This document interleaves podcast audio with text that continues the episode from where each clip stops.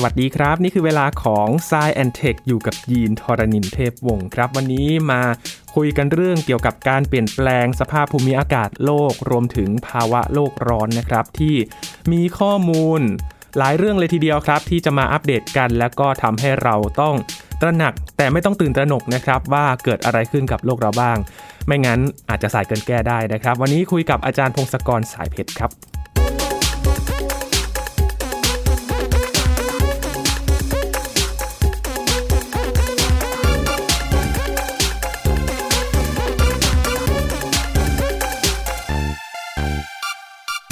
ยิ่งมีข้อมูลมากขึ้นก็ยิ่งตอบย้ำให้เราเรื่อยๆนะครับว่าควรจะเร่งแก้ไขปัญหาเกี่ยวกับการเปลี่ยนแปลงสภาพภูมิอากาศโลกได้แล้ว เพราะว่าจากข้อมูลที่เราจะมาคุยวันนี้ อาจจะทำให้เราต้องสูญเสียทั้งพื้นที่อยู่อาศัย และอาจจะทำให้สิ่งมีชีวิตสูญพันธุ์ได้เร็วขึ้นด้วยนะครับ วันนี้จะมาคุยข้อมูลกันครับ ว่าเกิดอะไรขึ้นกับโลกของเราตอนนี้ และเรา จะต้องทำอย่างไรหลังจากนี้นะครับ อยู่กับอาจารย์พงศกรสายเพชรแล้วครับ สวัสดีครับอาจารย์ครับ สวัสดีครับคุณยีน สวัสดีครับท่านผู้ฟังครับ วันนี้มีหลายเรื่องที่น่าสนใจนะครับ ทั้งเรื่องของปริมาณของมีเทน ในชั้นบรรยากาศนะครับอาจารย์แล้วก็ระดับน้ำทะเลเพิ่มสูงขึ้นอย่างรวดเร็ว ต้องขีดเส้นใต้คำว่าอย่างรวดเร็วด้วยนะครับอาจารย์เพราะว่ามันจะส่งผลกระทบต่อพื้นที่โดยเฉพาะชายฝั่ง แล้วก็เรื่องของระดับออกซิเจน ในทะเลที่ลดลงด้วย ซึ่งทั้งหมดนี้มันส่งผลกระทบกับเราเราแน่นอนใช่ไหมครับอาจารย์ใช่ครับมันจะค่อยๆ เปลี่ยนไปนะครับ แล้วก็ การเปลี่ยนแปลงต่างๆเหล่านี้มันมาเร็วกว่าที่เราคาดนะครับครับ คือเมื่อสักสิบปีที่แล้วเนี่ยเราคาดว่าการเปลี่ยนแปลงเหล่านี้มันจะอยู่ในอนาคตอันยาวไกลนะอาจจะยี่สิบสามสิบปีจากตอนนั้นนะครับ แต่มันกลายเป็นว่าเวลาผ่านไปแค่สิบปีนี้มันก็เริ่มจะมาถึงเริ่มวัดได้เห็นได้แล้วละ่ะ เพราะฉะนั้นการประมาณอะไรต่างๆ ปัญหาจากอากาศเปลี่ยนแปลงจากโลกร้อนเนี่ยมันมาเร็วกว่าที่เราคาดนะครับนะ ก็คือสองเดือนที่ผ่านมาเนี่ยแค่ดูการค้นพบแล้วก็ข่าวที่เกี่ยวกับโลกร้อนที่มีการตีพิมพ์นะครับ มีการเผยแพร่เนี่ยก็มีเรื่องใหญ่ๆต้องสี่เรื่องนะ เอาเรื่องแรกที่แบบว่าเป็นรายงานล่าสุดจาก IPCC ก็แล้วกัน IPCC นี่ก็คือเป็นหน่วยงานของสหประชาชาตินะหรือ UN เนี่ยที่เขาช่วยกันดูข้อมูลจากการวิจัยทางวิทยาศาสตร์หลาย ๆ แห่ง จากทั่วโลกเลยเนี่ยแล้วก็ทั้งโลกช่วยๆกัน มีนักวิทยาศาสตร์ที่เกี่ยวข้องเป็นพันคนเลยนะครับครับแล้วเขาก็จะทำรายงานออกมาเรื่อยๆ ทุกๆ 7 ปีก็จะมีออกมาชุดหนึ่งปีนี้ก็คือปลายปีที่แล้วและปีนี้ก็จะออกมา 4 เล่มนะครับเล่มที่ล่าสุดที่ออกมาเนี่ยออกมาเมื่อเดือนวันที่ 28 กุมภานี่เองนะครับ เป็นข่าว ไม่ดี เป็นข่าวร้ายก็แล้วกัน เป็นข่าวร้ายของแต่วันนี้ดูเหมือนว่า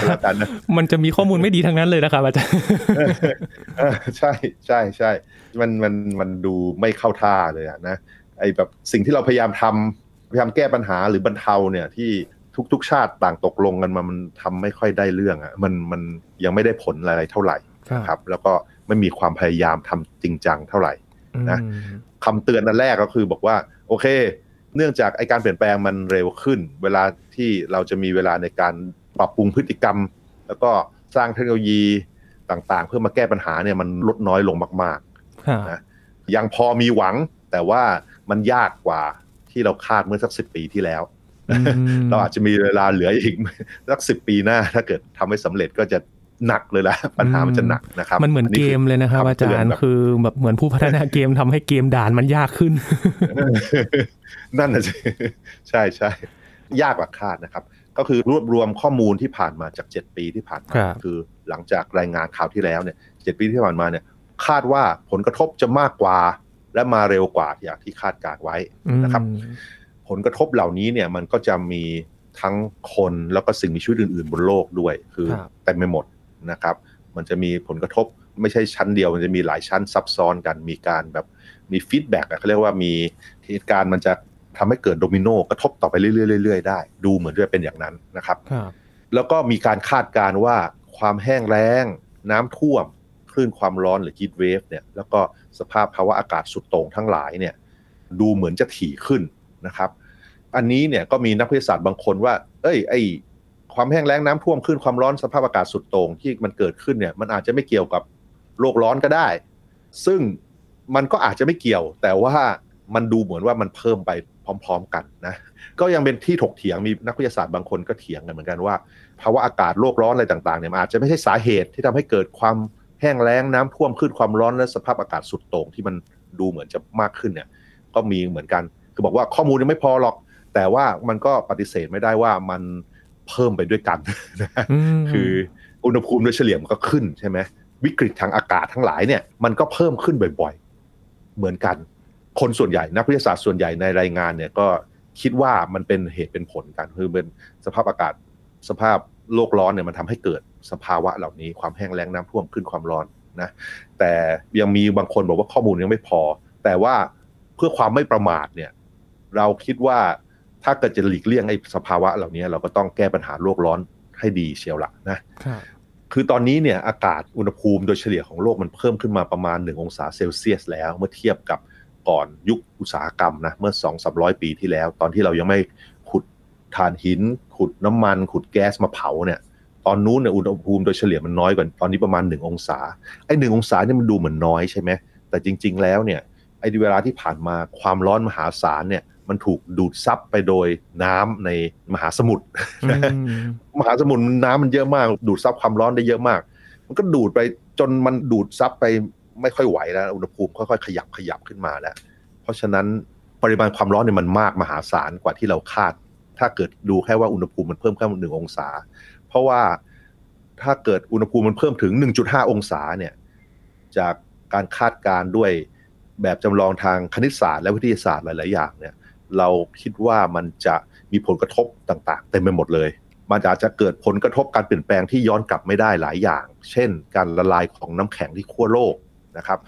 ไอ้น้ำแข็งที่ขั้วโลกที่ละลายเนี่ยมันก็จะแย่เลยเพราะเมื่อก่อนน้ำแข็งมันยังอยู่บนบนบนบก แล้วก็พอมันเริ่มละลายปุ๊บมันก็ลงทะเลใช่ไหมมันก็จะเพิ่มปริมาณน้ำในมหาสมุทรน้ำก็จะสูงขึ้น ความแห้งแล้งหลาย ๆ แห่งก็เกิดเพิ่มขึ้นของไฟป่า การ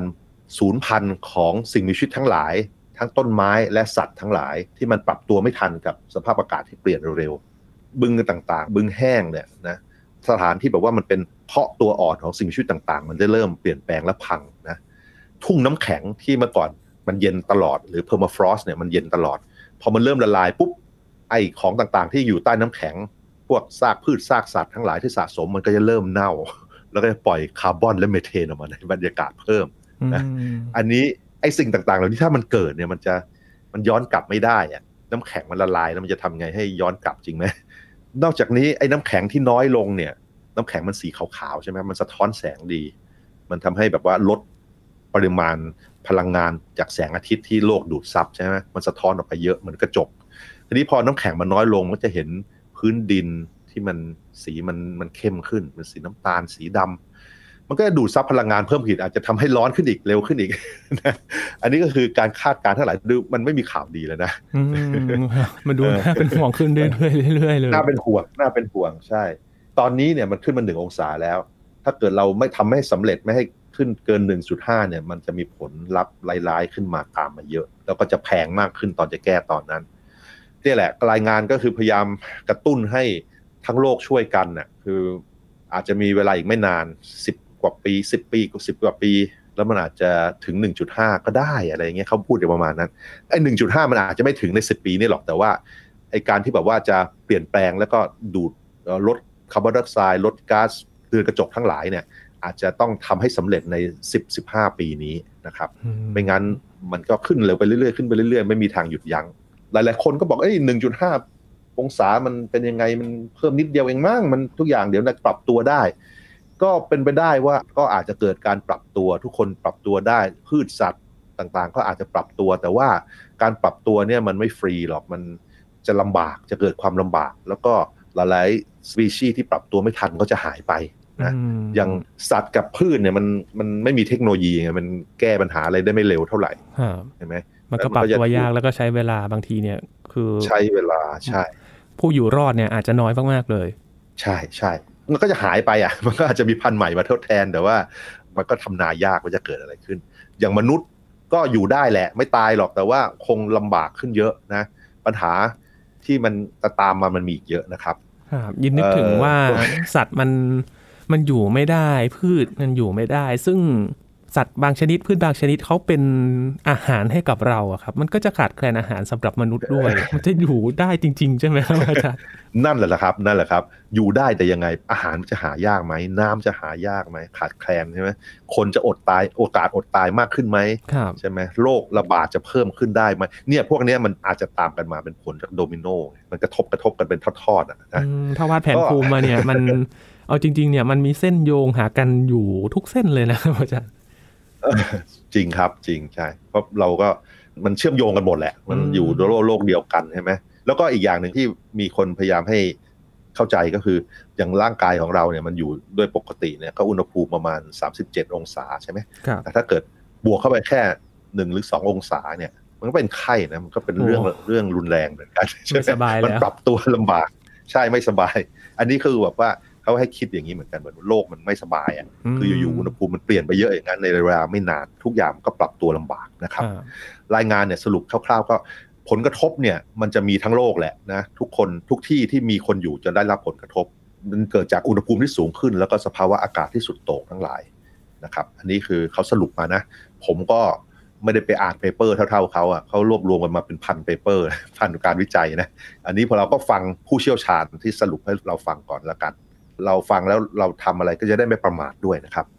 แล้วก็เขาประมาณว่าบริเวณที่จะโดนผลกระทบหนักๆเนี่ยอยู่แถวไหนบ้าง ก็พบว่ามันจะเป็นบริเวณที่คนส่วนใหญ่อยู่นั่นแหละ อยู่ประมาณครึ่งหนึ่งของโลกเนี่ยประมาณ 3-4พันล้านคนเนี่ยครับจะอยู่ในบริเวณที่ได้รับผลกระทบเยอะๆ อาหารและน้ำจะมีโอกาสขาดแคลนมากขึ้น สิ่งมีชีวิตหลายชนิดกำลังตาย แล้วก็ตายมากขึ้นในอนาคตนะครับ ตอนนี้ที่ตรวจพบได้ชัดเจนก็คือต้นไม้หลายชนิดเริ่มสูญพันธุ์คือตายกันเยอะแยะไปหมดเลยโตไม่ทันอืมแล้วก็ปะการังในทะเลแห่งหลาย ๆ แห่งตายกันเป็นเบื่อ แล้วก็ไออุณหภูมิ 1.5 องศาเซลเซียสเนี่ยมันเป็นอุณหภูมิ ซึ่งมีโอกาสที่ทำให้เกิดวงจรอุบาทได้สูง วงจรอุบาทคืออะไร วงจรอุบาทก็คือ พออุณหภูมิสูงขึ้นปุ๊บ มันก็อาจจะทำให้เกิดการปล่อยก๊าซเรือนกระจกมากขึ้น อาจจะทำให้มีการเน่าเสียปล่อยคาร์บอนไดออกไซด์ที่เคยฝังอยู่ใต้ดินขึ้นไปในบรรยากาศ แล้วก็อาจจะทำให้มีก๊าซมีเทนก๊าซมีเทนก็เป็นก๊าซเรือนกระจกที่แรงอืมนะตอนนี้มันมันยังน้อยอยู่ แต่มันถ้าเกิดเทียบต่อหน่วยน้ำหนักเนี่ยมันมันทำผลเสียมันกักเก็บความร้อนได้มากกว่าคาร์บอนไดออกไซด์เป็นหลายสิบเท่าประมาณ 30 เท่าอะไรอย่างเงี้ยโอ้นะคือมันอาจจะทำให้มีเทนที่ถูกฝังฝังๆไว้ในทะเลขึ้นไปในบรรยากาศ หรือว่า เน่าเสียซักพืชซักสัตว์ทั้งหลายที่เคยอยู่ใต้ทุ่งน้ำแข็งเนี่ยมันเริ่มออกมาเน่าเสียมันก็ปล่อยมีเทนเพิ่มขึ้นอีกแล้วมันก็ทำให้ไอ้ก๊าซเรือนกระจกที่มากขึ้นเนี่ยพอไปอยู่ในบรรยากาศปุ๊บมันก็เก็บความร้อนมากขึ้นอีก แล้วมันก็เกิดวงจรอย่างนี้ครับก็เกิดเป็นวงจรอุบาทได้คือหลาย ๆ คนเนี่ยมันอาจจะจะทำให้พูดถึงคาร์บอนไดออกไซด์กันเยอะ หรือว่าคาร์บอนที่มันอืมจะมีผลกระทบเนี่ยแต่จริง ๆ แล้วมีเทสเนี่ยโอ้โหตัวอันตรายกว่าด้วยซ้ำนะครับ ใช่ครับใช่คือตอนนี้มันมีน้อย แต่ว่าถ้าเกิด มันมีเยอะขึ้นมาเนี่ยมันก็จะมีผลกระทบได้เร็วขึ้นอีกอืมนะนี่คือวงจรอุบาทอาจจะเกิดขึ้นได้นะครับ แล้วก็เอ่อสรุปอีกทีก็คือพื้นที่ชายฝั่งและเกาะเล็กต่าง ๆ เนี่ย จะเสี่ยงต่อน้ำท่วม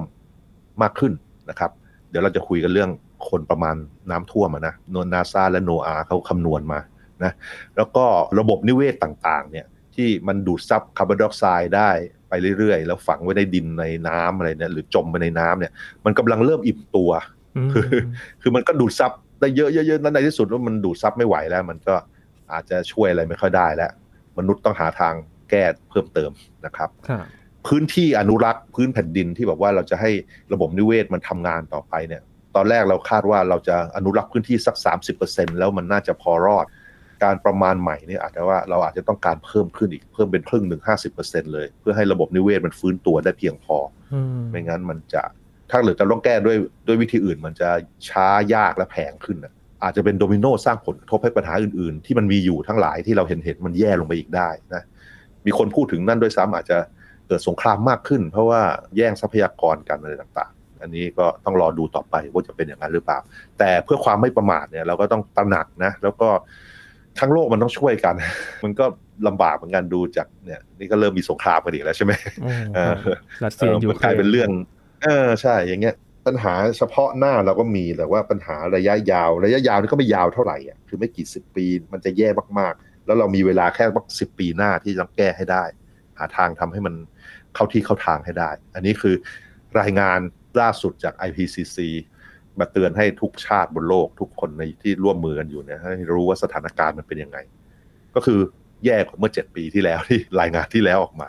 เดี๋ยวอีก3เรื่องนอกจากรายงานนี้แล้วมีอะไรบ้าง เมื่อกลางเดือนกุมภานะครับนาซาแล้วก็โนอาโนอาก็คือองค์กรของสหรัฐ แล้วก็มีองค์กรทางที่ดูแลเกี่ยวกับบรรยากาศและอวกาศทั้งหลายในสหรัฐเนี่ยเขามาตีพิมพ์รายงานเหมือนกัน ว่าเขาประมาณระดับน้ำในสหรัฐ เขาอยู่ในประเทศสหรัฐใช่ไหมเขาก็เลยประมาณในประเทศสหรัฐว่าจะเกิดผลกระทบอะไรบ้าง จากภาวะโลกร้อนเหล่านี้เนี่ยมีการประมาณเป็นรายปีไปก็คือระยะสั้นคือแบบว่าใน 30 ปีต่อไปจะเกิดอะไรขึ้นนะครับ ก็พบว่าเอาสรุปก็แล้วกัน พบว่าน้ำน่าจะขึ้นตามชายฝั่งเนี่ยประมาณ 10 ถึง 12 นิ้วก็คือประมาณ 1 ฟุตนั่นแหละโอ้ประมาณ 1 ฟุตเลยนะในสามสิบนี่ปีคือครึ่งขาเลยนะครับอาจารย์เออใช่ใช่ ไอ้ประมาณอันเนี้ยดูเหมือนว่ามันแย่กว่าเมื่อประมาณคราวที่แล้วเมื่อปีเมื่อ 5 ปีที่แล้ว 2017ครับเพราะว่าเขาได้รายละเอียดการวัดต่างๆมากขึ้น แล้วก็พบว่าน้ำแข็งตามขั้วโลกต่างๆ มันละลายเร็วกว่าที่คาดนะครับ เพราะฉะนั้นน้ำดูเหมือนจะขึ้นเร็วขึ้น ในอย่างกรุงเทพเราก็พอจะประมาณได้เหมือนกันว่าก็น่าจะได้ผลอย่างนั้นเหมือนกันนะกรุงเทพเป็นเมืองชายฝั่งเนี่ยแบบว่าอยู่ติดทะเลแล้วระดับความสูงมันก็เหนือน้ำทะเลนิดเดียวอาจจะ เรียกว่าศูนย์เมตรก็ได้ เพราะฉะนั้นถ้าขึ้นมาฟุตหนึ่งก็จะเริ่มมีปัญหาแล้วน้ำท่งน้ำท่วม หรือน้ำมันระบายลงทะเลยากขึ้น แล้วก็แค่ 30 ปีนี้เองนะครับ นักวิทยาศาสตร์ที่ตีพิมพ์อันนี้ที่รายงานอันนี้ ก็ไม่ได้มีคำแนะนำอะไรหรอก แต่ว่าบอกให้รู้ว่าจะเกิดอะไรขึ้น ให้คนที่เขาดูแลด้านวางผังเมือง แล้วก็คนที่แบบว่าดูแลซื้อขายที่ดินอะไรอย่างเงี้ยแล้วก็ ระบบทางเศรษฐกิจทั้งหลายที่มันเกี่ยวข้องกับชายฝั่งจะเกิดอะไรขึ้น จริง ๆ อันนี้ก็ต้องเริ่มแพลนได้แล้วล่ะว่าอ่าจะต้องแก้ปัญหายังไง อย่างล่าสุดนะครับเนี่ยครับอาจารย์อินโดนีเซียก็ย้ายเมืองหลวงประกาศย้ายเมืองหลวงอ่าจากจาการ์ตาไปที่กาลิมันตันตะวันออกนะครับบนเกาะบอร์เนียว ตั้งใช่ชื่อใหม่ว่านุสันตาราต อนนี้ก็เริ่มที่จะใช่วางแผนก่อสร้างกันแล้ว เพราะว่าจาการ์ตาเนี่ยก็มีปัญหาน้ำท่วมซ้ำซาก แล้วก็พื้นดินซุดลงเรื่อยๆนะครับถ้าน้ำทะเลเพิ่มสูงขึ้นแบบนี้โอ้โหไม่น่าจะไหวนะครับมันฟังดูเหมือนเมืองหลวงเราเหมือนกัน มันก็เลยมีคำถามกลับเหมือนกันนะครับ อาจารย์ว่าเอ๊ะและกรุงเทพเนี่ยจะเอายังไงดี ใช่ใช่เราจะแก้ยังไงใช่ไหมครับแค่น้ำท่วมปกติฝนตกเนี่ยก็ลำบากอะใช่ไหมครับกว่าจะถ่ายเทลงทะเลก็ยาก ถ้าน้ำทะเลหนุนก็ไปกันใหญ่ลอยนานเลยใช่ไหมก็เป็นปัญหาของรัฐบาลด้วย ก็ต้องดูแก้ปัญหาเหล่านี้ด้วยดูจากการประมาณการทั้งหลายที่นักวิทยาศาสตร์ไปรวบรวมมาให้ แล้วก็ต้องตัดสินใจแก้ปัญหานะครับ อันนี้ก็ระดับน้ำก็น่ากลัวนะเออฟุตหนึ่งใน 30 ปีนี่ก็เร็วกว่าที่คาดอีกอ้าวเรื่องต่อไปยังไม่มีข่าวดีเลย ต่อไปคือปริมาณเมเทนในบรรยากาศ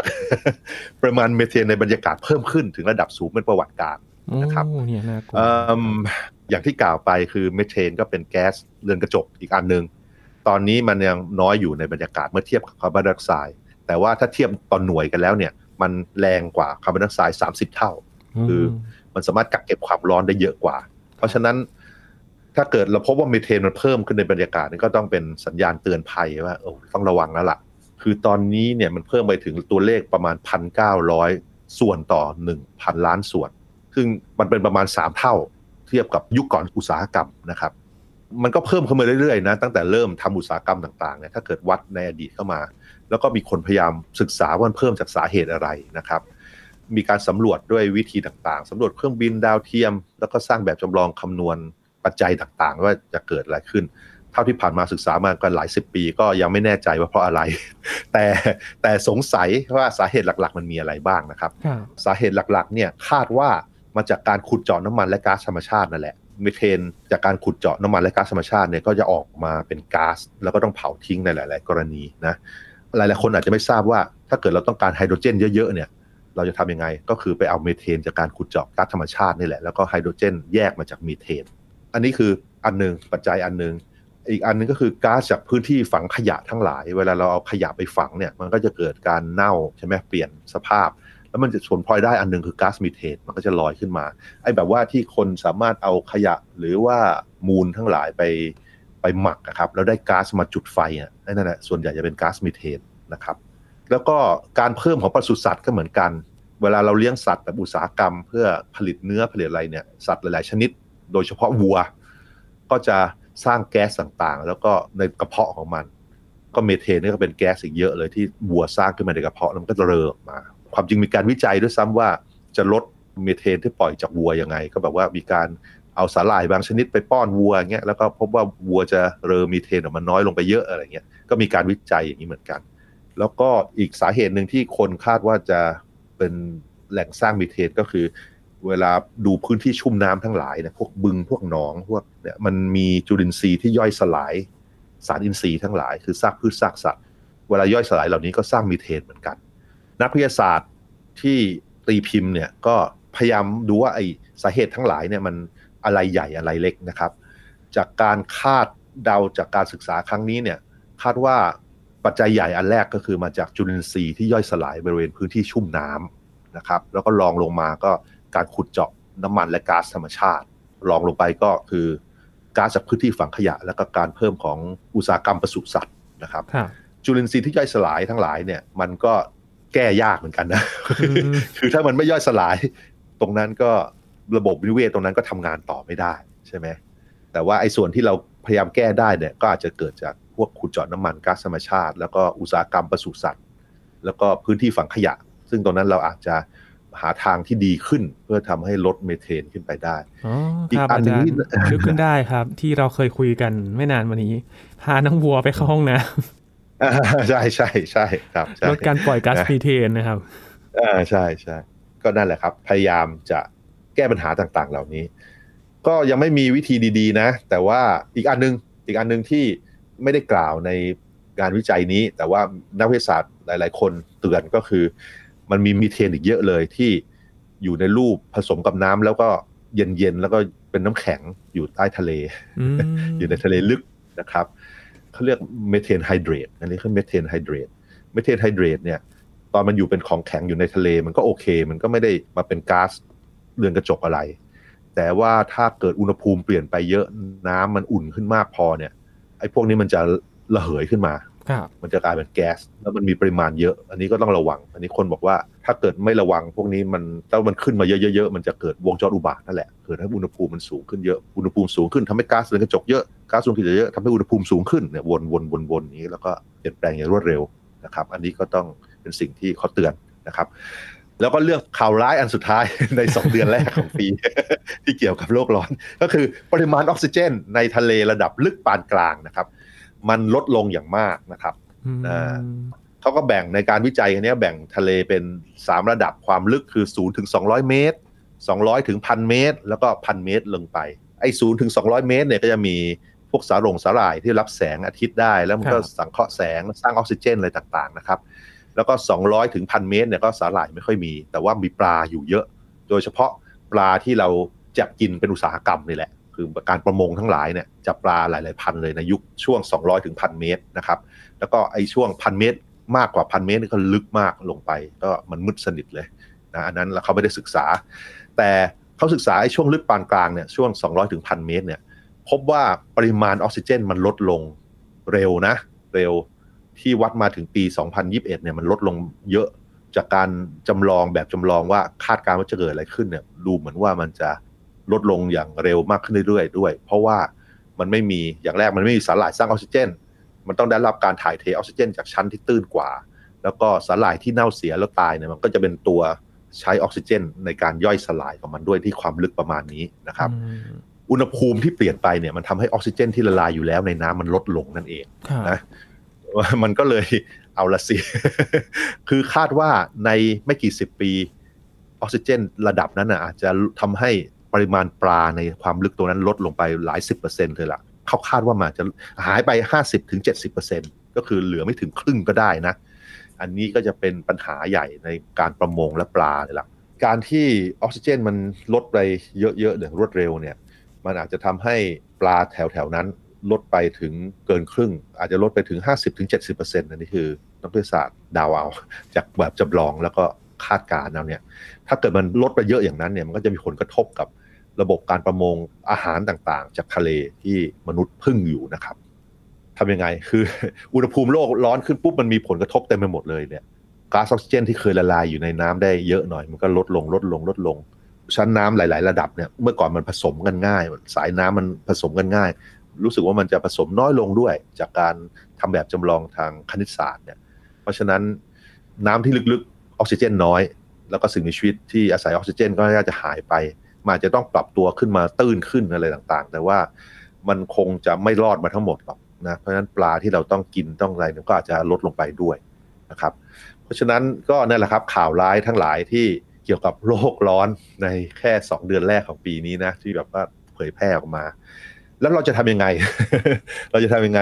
คืออันนี้มันต้องเป็นนโยบายระดับประเทศอะคือแบบเรารู้ว่าก๊าซโลกร้อน ส่วนใหญ่ 75%มาจากอุตสาหกรรมที่เกี่ยวกับพลังงานทั้งหลายนะครับ ก็คือพลังงานที่ใช้ในการขนส่ง พลังงานใช้ในความร้อนสร้างไฟฟ้าอะไรต่างๆ เราก็ต้องค่อยๆย้ายการผลิตพลังงานทั้งหลายเนี่ยออกไปจากการเผาเชื้อเพลิงฟอสซิลเชื้อเพลิงที่เกิดจากน้ำมันจากก๊าซธรรมชาติทั้งหลายต้องลดลงลดลงลดลงแล้วไปใช้พลังงาน ซึ่งมันปลดปล่อยก๊าซเรือนกระจกน้อยลง เช่น พลังงานหมุนเวียนพลังงานแสงอาทิตย์ พลังงานลม หรือแม้แต่ใช้พลังงานนิวเคลียร์ที่ใช้เตาปฏิกรณ์รุ่นใหม่ๆ ที่มันปลอดภัยมากขึ้นและขนาดเล็กลงต่างๆ อันนี้มนุษยชาติก็ต้องแก้ปัญหาเหล่านี้แหละครับ สิ่งที่เราทำในชีวิตประจำวันเนี่ยเมื่อเทียบกับอุตสาหกรรมพลังงานแล้วมันยังน้อยอยู่ แต่แล้วก็พอทำได้นะอะไรก็ตามที่มันปล่อยคาร์บอนมีการเผา หรือว่าใช้ของแบบสุรุ่ยสุร่ายทั้งหลายเนี่ยย้ำใช้ของซ้ำๆกันบ่อยๆหน่อย มันจะได้ไม่ต้องผลิตมาทดแทนเยอะ อะไรอย่างเงี้ยอันนี้คือสิ่งที่เราทำได้ แต่ว่าแฟกเตอร์ใหญ่ก็คือนั่นแหละต้องเป็น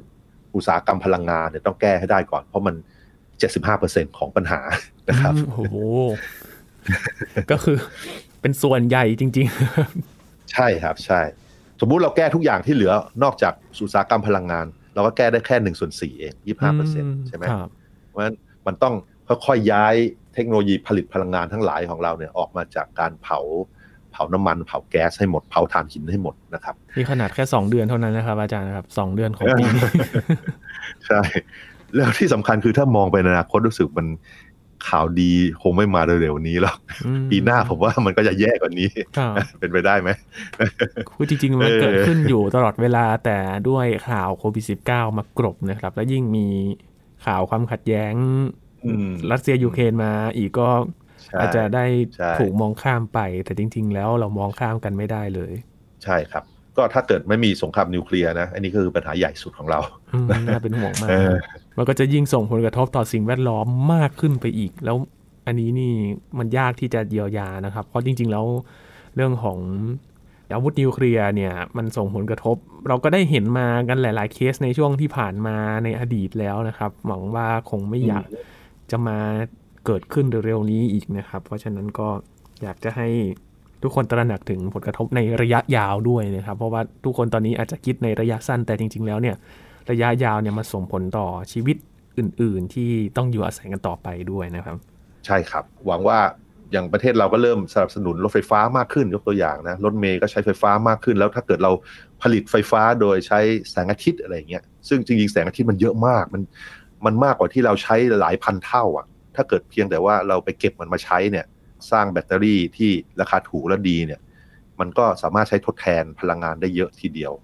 หวังว่าจะเกิดในสิบปีนี้นะคือถ้าไม่เกิดในสิบปีนี้ก็จะแย่นี่คือข่าวที่เรามาอัปเดตกันในช่วงนี้นะครับ ช่วงต้นปีผ่านไปแค่ 2 เดือนเท่านั้นเกิดอะไรขึ้นบ้าง คือไม่อยากจะบอกให้ดีใจว่า